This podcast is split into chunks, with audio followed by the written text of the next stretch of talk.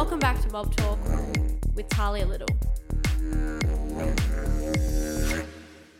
Today I am recording here from Wurundjeri country. So that is my new country in which guys I just moved to Fitzroy. So it's very exciting. And Lily, what country are you coming from? I'm com- I'm on the Ngunnawal and Ngambri lands of Canberra, ACT.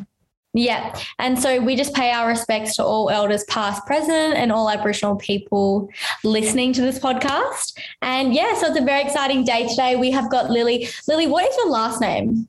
Ireland, like the country Ireland. I have been calling you Town. I've been using a wrong last name for you this whole time. I was like, I'm interviewing Lily Townsend. And I'm like, that does not sound right. Like that is not Lily's name. I kind of like Townsend though. I could pick that We'll up. No, it. it's my Instagram name is different because I had a crazy client once that said she was going to stalk me, so I changed it. well, everyone don't stalk Lily, please. She's Yeah. just um. So we'll just get started. Just tell me a little. We'll tell the viewers. I I do know you from a certain course, and we'll speak about that later. But what? Tell me a bit about yourself. Who are you? Where are you from? And what are you up to? Yeah. So yeah, my name's Lily. I grew up in on my own country, Melukerdee country in lutruwita, so Tassie. Um, so I'm a Palawa woman. Um, grew up there with my family and then did a school there and everything and then moved up to Canberra for uni and I've been here for like six years now. So I am doing a degree in law and science um, and I'm just about to finish, which is very exciting. Um, and yeah, that's mostly my story. Law and science. Like Yeah. how? Like how did you? Yeah. Like how did you? How did you mix those together? Like what interests you about them? Well, I think I always, my passion is really to protect country. Um, and so I wanted to be able to, you, I was never really interested in law, but I wanted to be able to use it to use a tool fast. So I wanted to be able to do kind of environmental law. It's why I like the science side as well.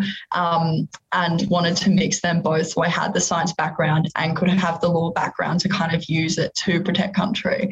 But I'm not sure where the next few steps are to do that. But that was the plan and what I um enrolled for. Yeah, and six years. Like Mm. that is a long time. How Yeah. with it? Like, are you excited to finish it, or are you? Yeah. it? I'm super excited to finish. And I've been, it's meant to be five year degree and it's six years because I've been working full time the last year. So I've extended a little bit by finish in July and I'm very excited. Very cool. Wow. So, do you have other exams that you have to do before you finish? One more exam, one more essay for the course, and then done. Yeah. That is so exciting. You must just be so proud of yourself to have completed that. Oh, it's, oh, I think I'll feel proud when I'm done. So, walk me through, like, what's the day of a life, day in the life, we'll say, of a law student, well, particularly you. Yeah. So I kind of, when I wasn't working, it'd kind of be heading into uni, meeting up. Normally there's a lecture in the morning, watching that. This is like pre COVID, obviously, watching lectures in person and post COVID, um, watching a lecture and then kind of meeting up with friends, studying on campus. Um, and then, yeah, maybe getting some exercise in there and heading home, doing a lot of study. Really, it's just it very monotonous study. Yeah, yeah. Yeah. Do you feel like you've learned a lot?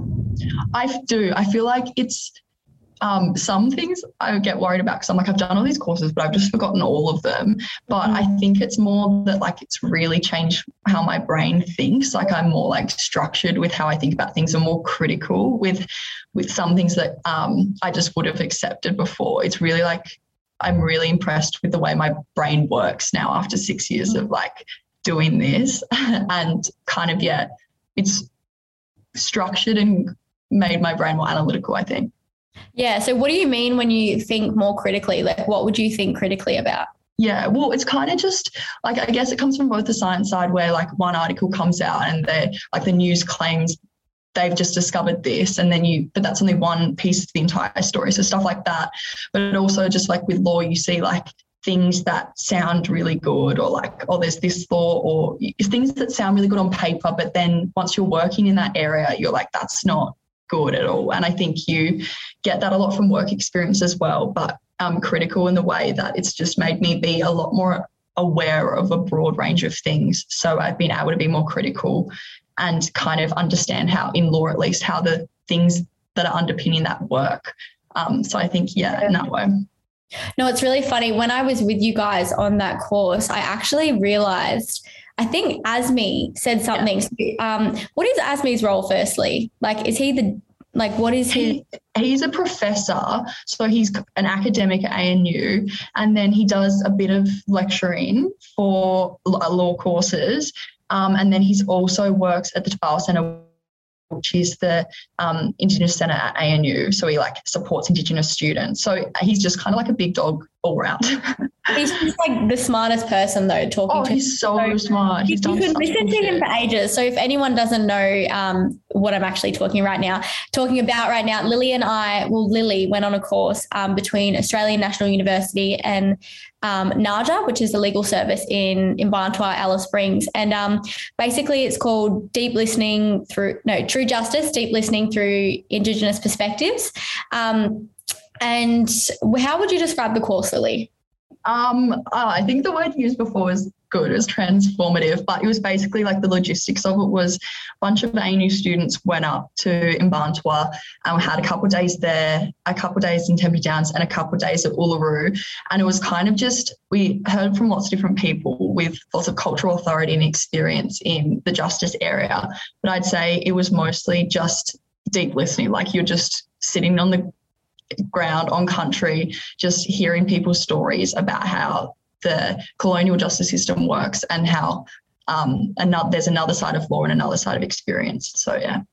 Yeah, really absolutely. Cool. Yeah, it was a really cool experience. And for anyone that doesn't know what I was actually doing there, because I don't go to ANU, um, I was just kind of documenting the experience and um, the stories and whatnot. But what I was saying is that Asmi made a really good point that law is used in our everyday lives but we most people don't actually know about it. Like we don't know what our rights are. Like we don't know you know like most things about it. And it's mm. it's really confronting to think about that basically the australian system runs on this law system that like i didn't i don't really know much about. Most people don't. Yeah. like yeah. almost like it should be compulsory. Do you know what i mean? Yeah absolutely. It's really yeah i think that's what i kind of was getting towards when i said like it's been really good for my picking mm-hmm. up how my brain works because you just are aware it impacts people every day, but you're kind of taught it only impacts you if you do something wrong. Um, yeah. But yeah, so yeah, for sure, really empowering to know about. So when you're talking about caring for country and you know your science degree, how are you planning to put this to work? If you know, you don't have to know.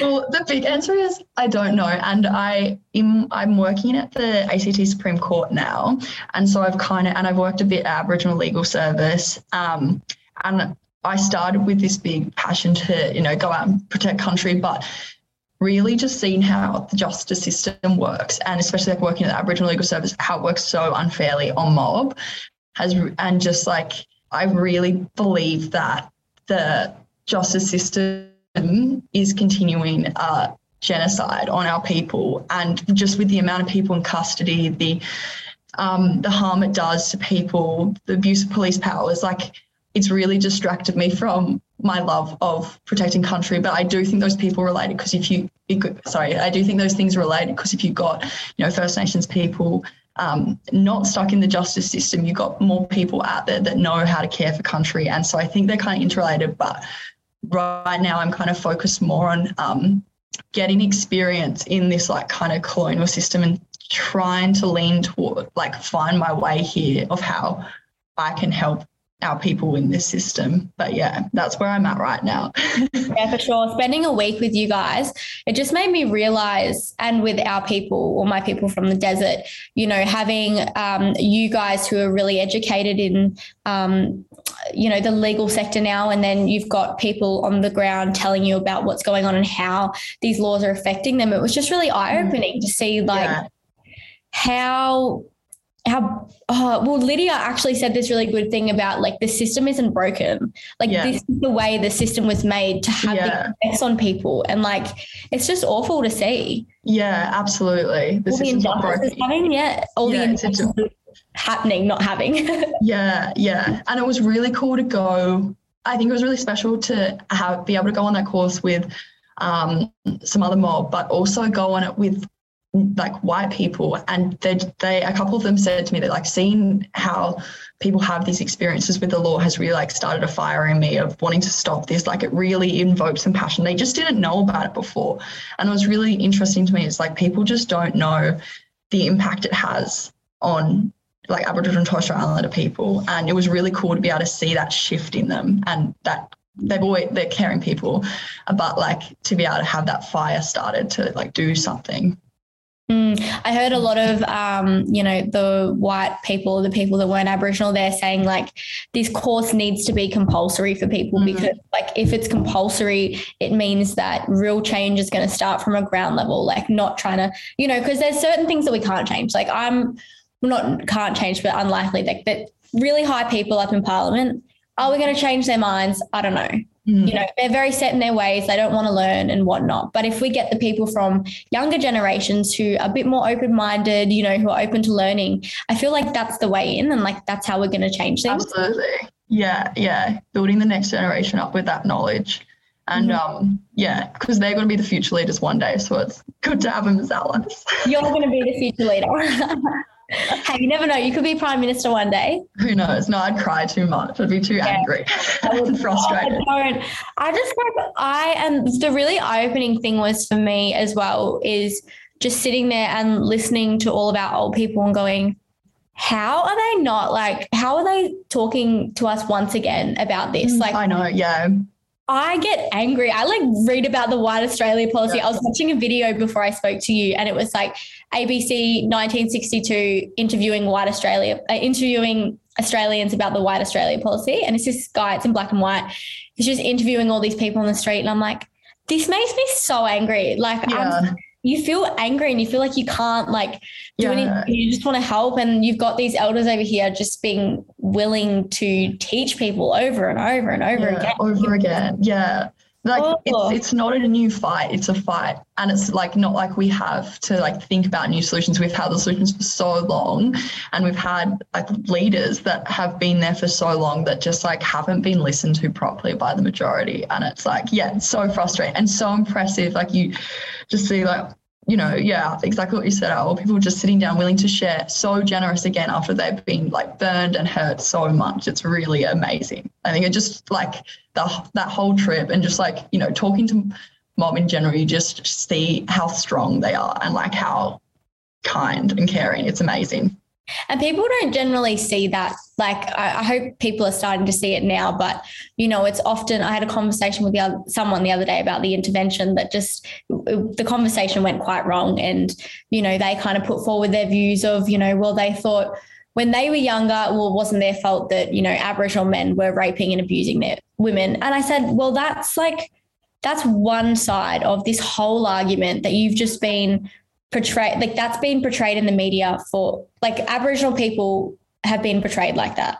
Mm-hmm. That doesn't mean that that actually happened, you know. And then if you actually go into it and study it and start to question why you believe these things, then you start finding the truth. And it's kind mm-hmm. of scary, like when you start thinking about what is actually real and what's not in this country. Yeah, yeah, it is. That's so true. Yeah, and I think that's a because we hear in the media side or stuff, you hear about like issues and it's or like everywhere like that. Like Aboriginal people, um, are re- their stories really told with this deficit-based narrative, and I think that's where the government's like, oh, we're not got to fix things, rather than like, you know, come to us and like talk about what they can do to help us, not what they can do to try and like fix our problems. Um, and I think that like on the trip, so many of the other students that like hadn't seen the strength there. It's just like you see it every time you meet someone. You're like, we're strong people. So I was still here fighting after so long. And it's really nice when, like, I think that, yeah, that we've got to move away from deficit based narratives to like, you know, how strong we are, intergenerational strength, like push that. And like, I love that term. And I love it. Like, yeah, how how strong our people are and how much we have to contribute. Yeah. Hmm, and really see us on an equal level. Like that's yeah all we're asking for. Like we're not asking to take over the whole country and take everyone's backyards. Like yeah. we just want equal representation in like parliament, yeah. in the music scene, in art scenes. Like we just want to be equal towards everyone else. And like, you know, I I do I yeah. am hopeful because of people like you and me Yeah. doing what we do. Seriously. Uh, Then yeah, absolutely. People like you. Yeah. off the backs of you know, our old people and whatnot. But um, Yeah. ANU, let's talk about that. What's it like studying at ANU, and how did you come to start studying there? For Yeah. there might be potential. You know, when I was young, um, I actually wanted to be a lawyer, believe it or not. Um, Oh, but wow. that that actually changed. But um, you know, for all the young mob listening or people that you know might not um, feel like they can do it, but they definitely can. You know, what was that like for you? Yeah, I think um, I really relate to that feeling. Like constantly, I think in my head, I'm like kind of imposter syndrome and like, how did I get here? Um, but I basically chose ANU because I wanted to, um, as much I love back home, I wanted to see somewhere new, like move to a new country, um, find my feet in my own world a bit.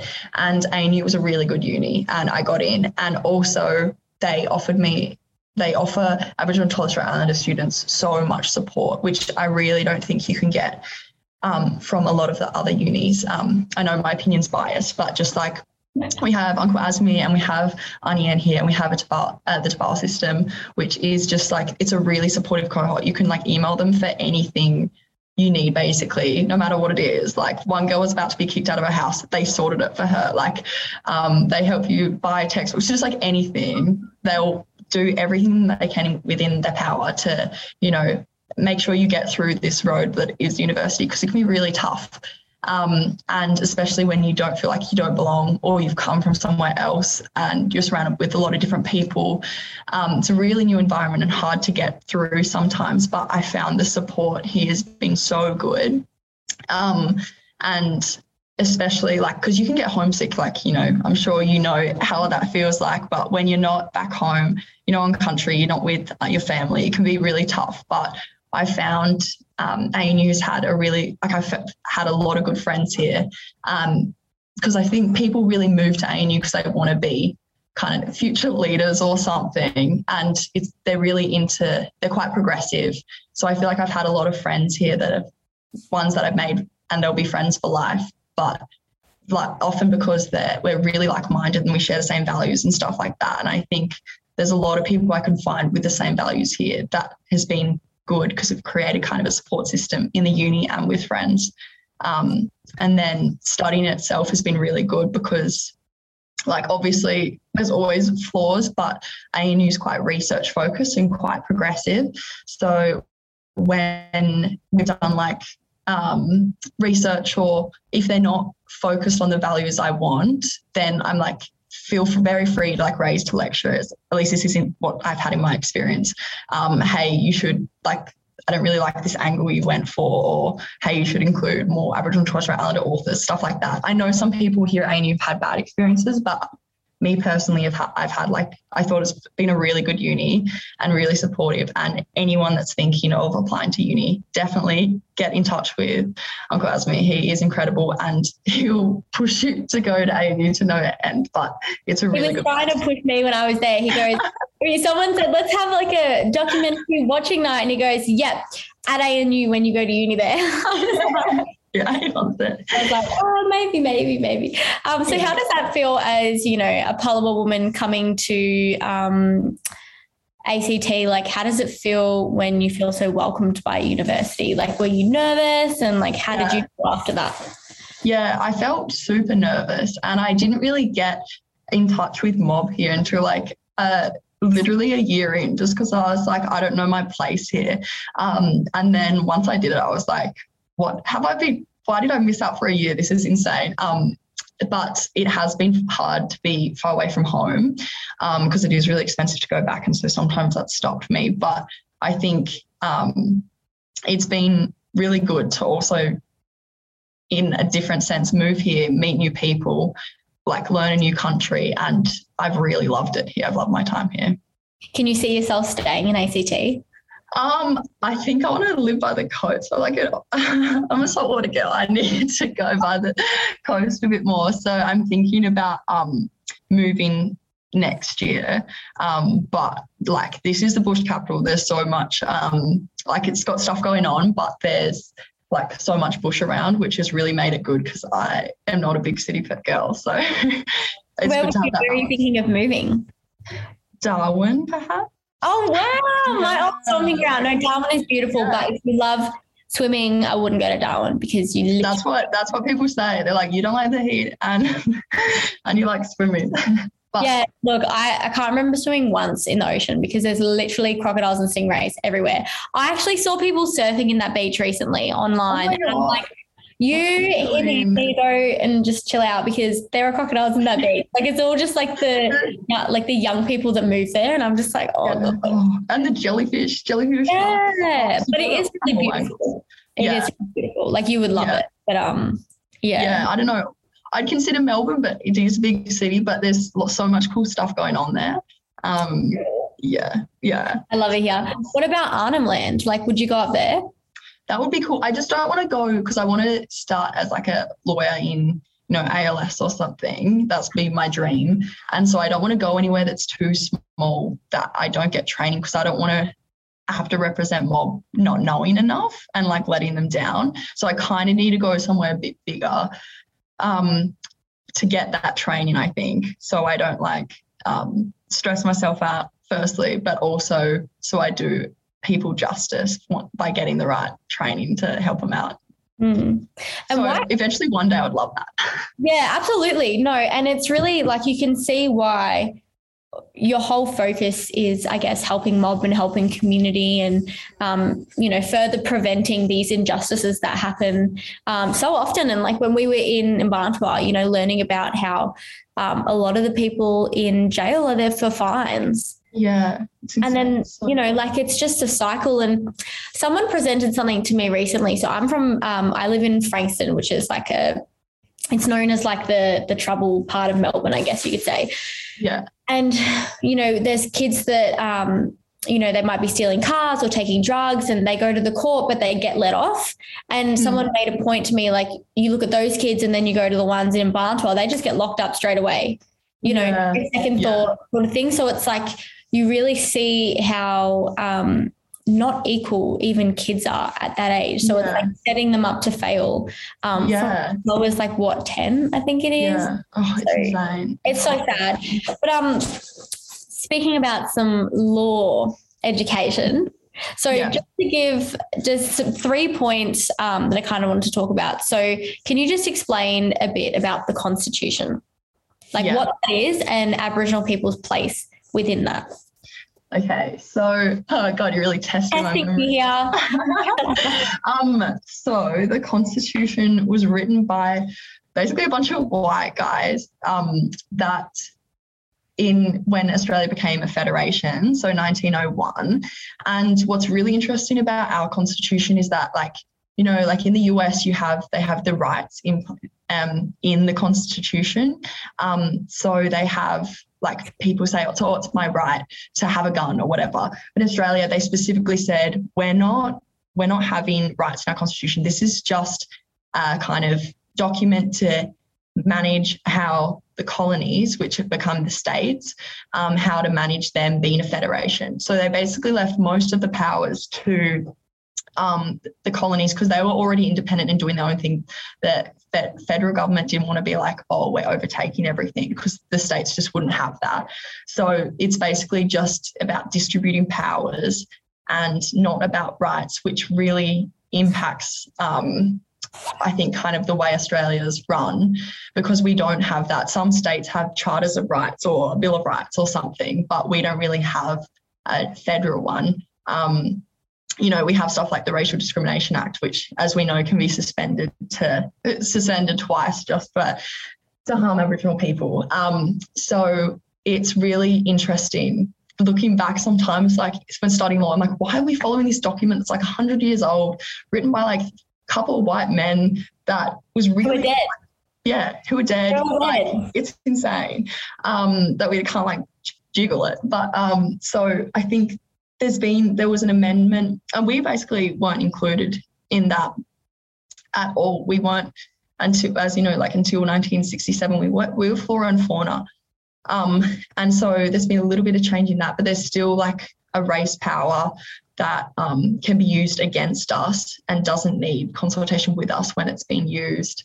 Um, and besides that, I think that's mostly all I can remember. But mm-hmm. it does, we're not mentioning it at all. And I know people say like um, having an acknowledgement in the Constitution is only symbolic. We need more, and we definitely need more, but we definitely need a place in Australia's Constitution. Like we, the, the First Peoples aren't even in there. We're just ignored. And that really says a lot about what Australia has does and has done since. Like and stands really, yeah, yeah, what it stands like, for. We're not 2022 and we're still uh, so we're not in there, right? I think that oh god, you're making me. I'll have to We'll check that. So anyone okay. listening, please inform us. yeah. But um, yeah, no, it's it's completely ridiculous, and we're at a stage now. Well, Reconciliation Week is coming up, mm-hmm. um, so you know we're doing a bit of bit more research to kind of try and educate people and ourselves because you know as Aboriginal people, we're also kind of expected to know everything, but like it's it's hard to know everything. Yeah. You have to be like senior people in our law and then white man's law and then this and then there'll be some aboriginal artists that someone's yeah. talking about i'm like i don't know them like just because i'm aboriginal doesn't mean yeah. i know every single thing that's going on you know what i mean yeah you actually said to me on the trip and i think it will stay with me for the rest of the, um, my life you're like it's okay not to know like to be aboriginal or torres strait islander and not to know things like we don't have to know everything and i think that's so true i feel really guilty when someone's like oh you don't know this like super cool like Aboriginal activist. I'm like, no, like, I'm sorry. but all, yeah. And it is like, I think that's also so impressive when you see like our old people, they're fully, they across fucking native title, which is one of the most confusing areas of law. They're across like criminal law, they're across like their own law. And I'm just like, this is so impressive how you are so well educating all these different parts. Like this is why they're fucking elders. It's incredible. Yeah, absolutely. And so when we're talking about, like you mentioned before, the 67 referendum, can you just mm. explain a bit about what that actually is? Yeah, so that um didn't like I think we didn't get the vote till the year after, but it basically just said we could be counted as people in the census and stuff like that. So it meant like we went from people not existing in this white Australia to being counted. And like I heard this really interesting thing the other day about, um, you know, they often say like, oh, like remote communities don't have access to stuff because they're too remote. They should move to the city, blah, blah, blah, stuff like that, which is ridiculous. But I heard like because we weren't included in a census, we um, weren't counted for so long. And the census is where what they use to distribute like services and stuff. So if you're only counting the white people, you're only distributing the services to where the white people are. And so, like, it's just another reason of why, like, you know, sometimes our mob face way bigger battles. It's because we haven't had that like long standing recognition of where we are and those like long standing implementations of the services we need, just like any mm. other person. Um, so that's really interesting. And so from that, we, counted, we have the vote, you know, it was a big win at the time, but yeah, so like, much more needs to be done. I know, like how many years ago? That's like 50. Yeah, my mum was 55? born. Yeah. five years ago? That was only 55 years ago. Like, yeah. what the hell? Yeah. People think it happened so long ago and it's just like the one thing that I've kind of I said to someone the other day I was like right we can't stop the fact that colonization happened right here. Like we can't stop Captain Cook from coming. We can't stop the genocide that happened. The problem is it is still happening and people don't understand. Like mm-hmm.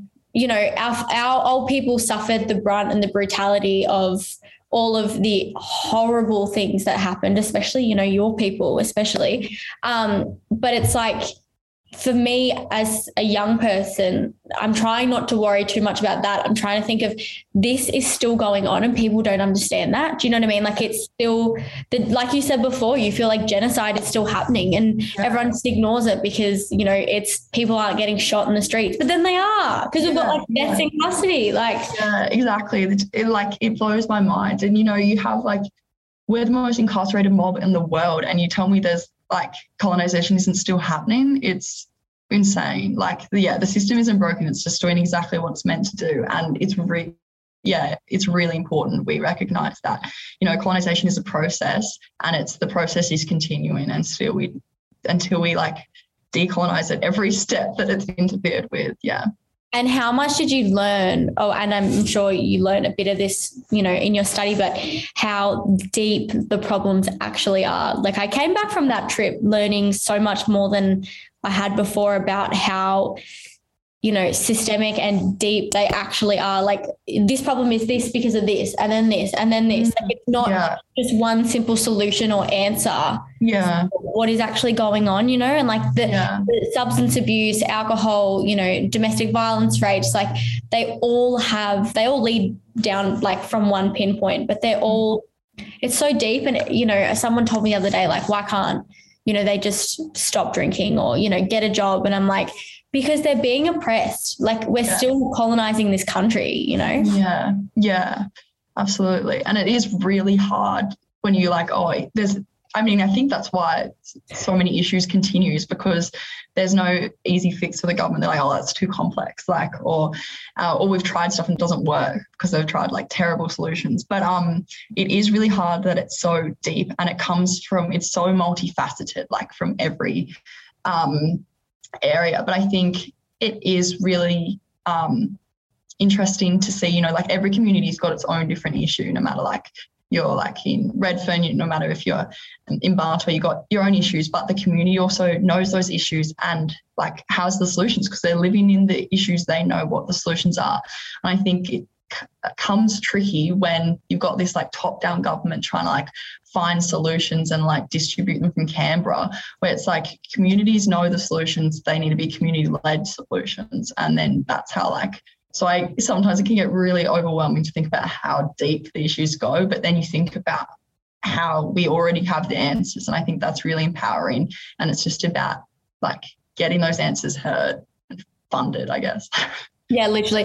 Uh, that is a really good way you've been putting that because recently I've been having all these deep thoughts about like uh, all the you know all the depth to what is actually going on and it's so mm. overwhelming like the other day i was like i can't fix everything but yeah. i just want to like fix everything and you know educate everyone but you get burnt out like it's yeah it's so tiring having to have the same conversations over and over again yeah. justify or defend or yeah. you know and it is like hard to carry um like it is a heavy thing to carry to be like i just want to help my people as much as possible.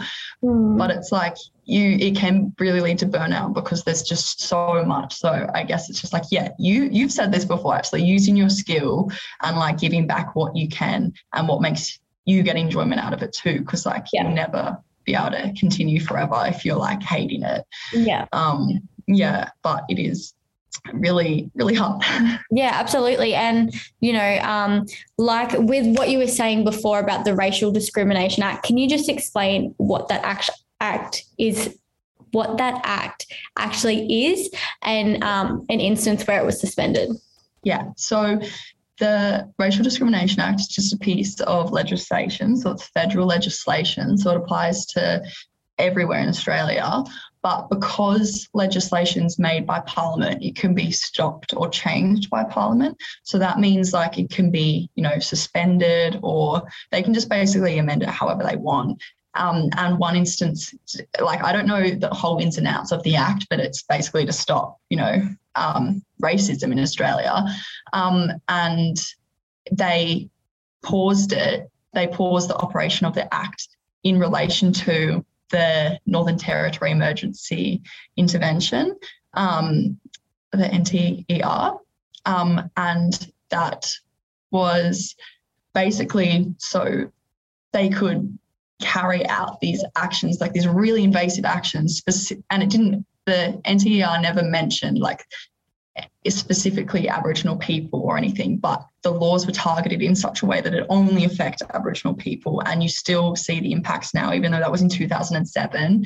Um, I just think, you know, so detrimental to mob up there. And if you ever have this like racial discrimination act, which like clearly isn't working in all the areas it should in the first place, but if you ever have that and you're pausing it, I think you need to pause and be like, what am I doing wrong that I need to suspend an anti racist act? Yeah.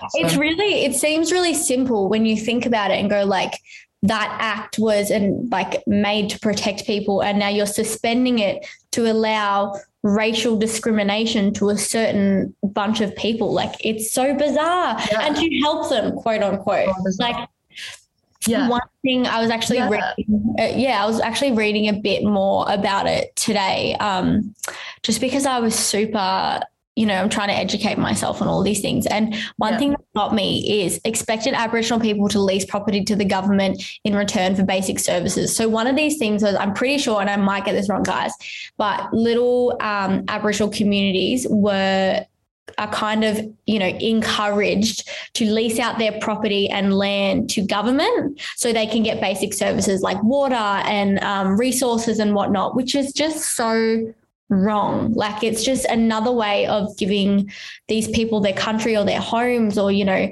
what they essentially own or like their living space. And um, it's just, it's just awful. And another one was like subjected Aboriginal children to teaching in a language they don't speak for for the first four hours at school. Like that is so specific and targeted in a way that, yeah. you know, continues assimilation in, in one way or another. Like it's just awful yeah. when you think about it. But um, you know, the really positive thing. Like, yeah, go on. Sorry. Oh no, I was just gonna say it's just invasive at every level and did so much damage. I think we saw that on our trip. Like, mm. um, yeah. I forgot to tell you also, I, I, forgot to tell everyone. Um, my pop John, he has a book. So he doesn't have a book, but he has so it's a it's a book called Dear Sons, and yeah. it's um, First Nations stories from First Nations fathers. First Nations, no, yeah, stories from fathers to sons, or like um, fathers to grandfathers to sons, sort of thing.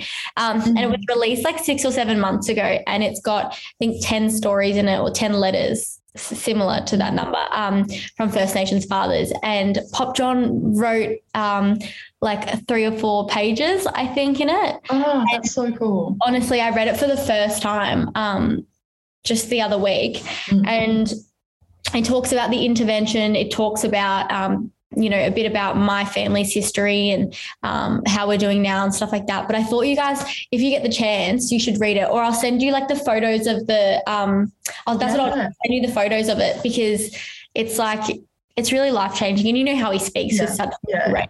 It's an amazing, amazing man. And um, I listened to your podcast with um, Uncle Johnny and um, Nana Lorraine. Your Nana Lorraine, yeah. yeah. And it was just like so nice to hear their voices again. How see that's what I mean. Like you guys came to their property and they just opened everyone with yeah. and just wanted yeah. to teach. And I don't think anyone that wasn't there will understand how um, moving that actually was. Like it's it's weird to think about like how something you know, like that can be so transformative, as we were saying. Yeah, yeah. No, it was really, really amazing. And that's just like what what we need more of, more sitting down and just like have non-Aboriginal people just listening to our mob, like hear what's going on in our perspective. Yeah. How was it for you as a Palawa woman to come to Mparntwe and you know meet these people as an Aboriginal mm-hmm. person? What what effect did that have on you on um, you know a connection or a feeling? Mm-hmm. Yeah, I think it was really powerful to meet people from a completely different country and you know completely different like laws and everything.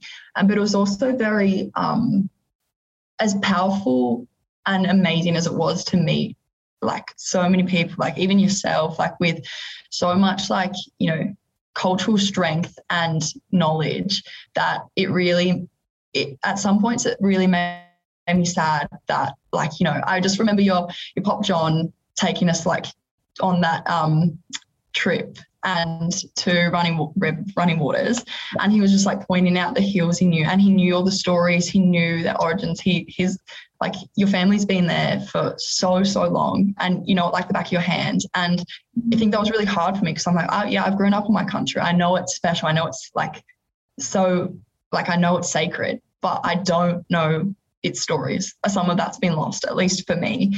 Um, and so i think it was really hard to to just kind of like see how much i don't know um, when you're looking at these people that I'm like, wow, they are so empowered in their law and their knowledge. Um, so that was also really jarring for me. Um, but it was really amazing to be able to go through that with a couple other, um, you know, Aboriginal people that were from um, different areas, like kind of areas that were colonized earlier as well. And they had like similar fear, feelings of like, oh, am I Aboriginal enough if I don't know all this stuff? And I think that really comes like it's a horrible thought and really comes from like a colonial place um, that you've been like taught of what Aboriginal looks like and means.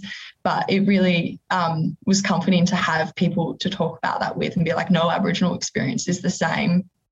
And um, like, it's amazing to meet people like this and just kind of like celebrate that we've all had different experiences, all from different countries. And no matter what, like there's strength there and there's culture there and there's mm-hmm. um, whether or not stories there that um, it was really amazing. I so I struggled with sometimes like a little mini identity crisis of myself, but I think absolutely talking to people there has made me come out a stronger Aboriginal woman and stronger in my identity. Um, just with, you know, with you and like Tanya, just the support you gave to those kind of concerns and just like, you know, meeting other mob and being like, hey, we're like, yeah, all our stories are different. We're just people, yeah, people have different stories, but mm-hmm. you're still mob and you're like still welcomed with open arms. And I think that was really, really powerful and really has made me stronger.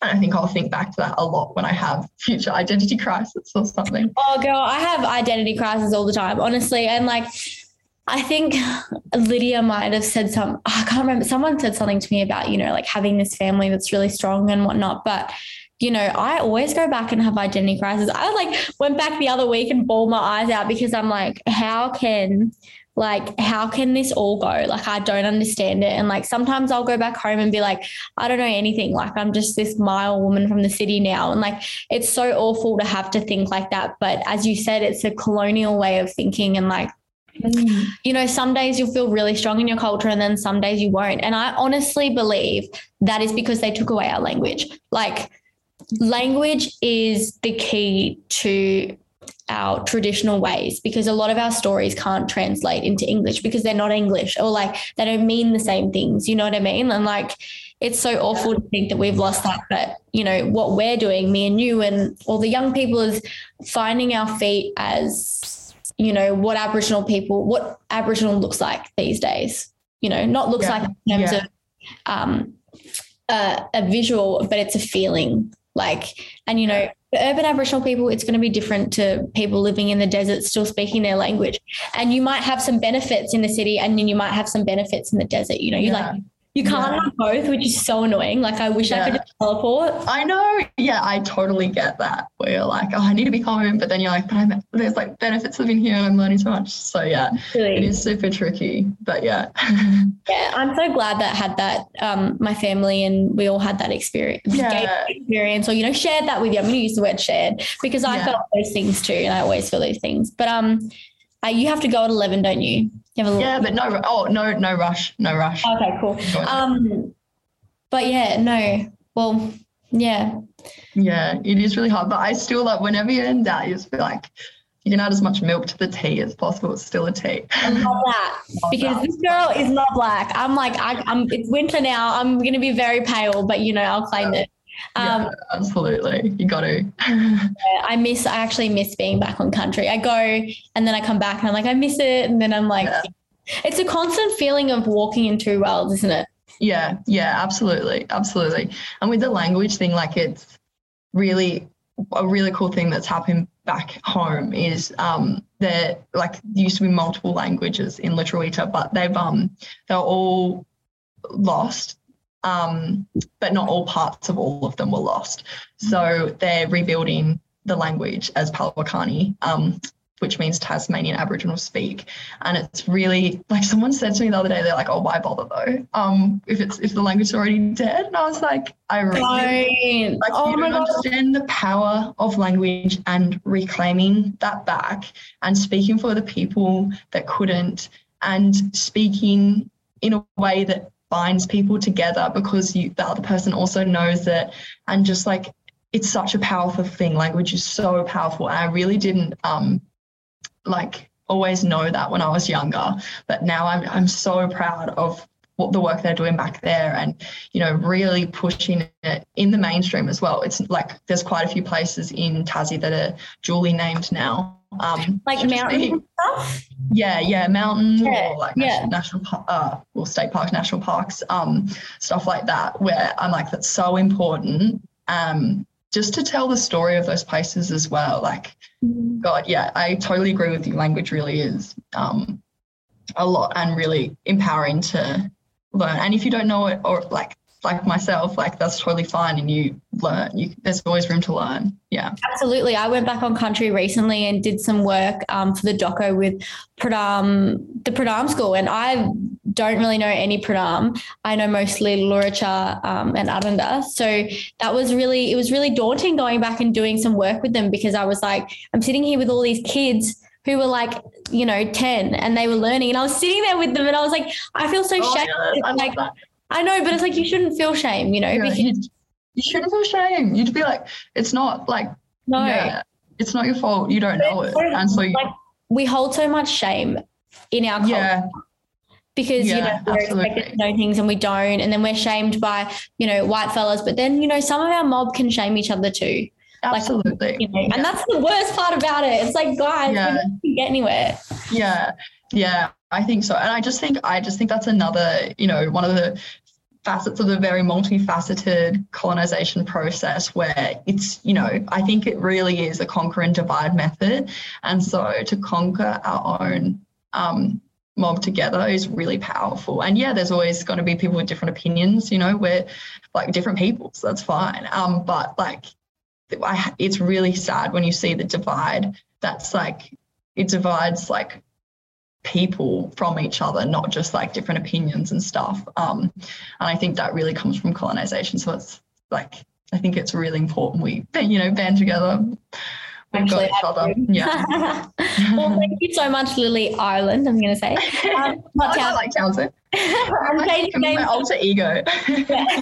Thank you so much for coming on today, and I miss you so much, and I'm so happy to see you again. Oh, it's actually been so nice. I was nervous, but it's just. Are you nervous? Yeah, really- I was. I um no, don't be nervous. Never. I'm so glad that we can actually come up, um, catch up. But I'll definitely have to jump on a plane some stage and come to ACT yes. and catch up with you guys. That would be amazing. Yeah, absolutely. I want to hear everything about what you've been doing. It looks sick. Yes.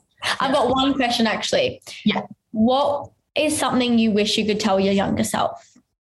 Um, I think sometimes I still say it now to myself, like in the mornings, just be strong. Like be strong in who you are. If you think someone if you think something say it. Like be strong in like your opinion. Be strong in your identity. Be strong in the way you carry yourself.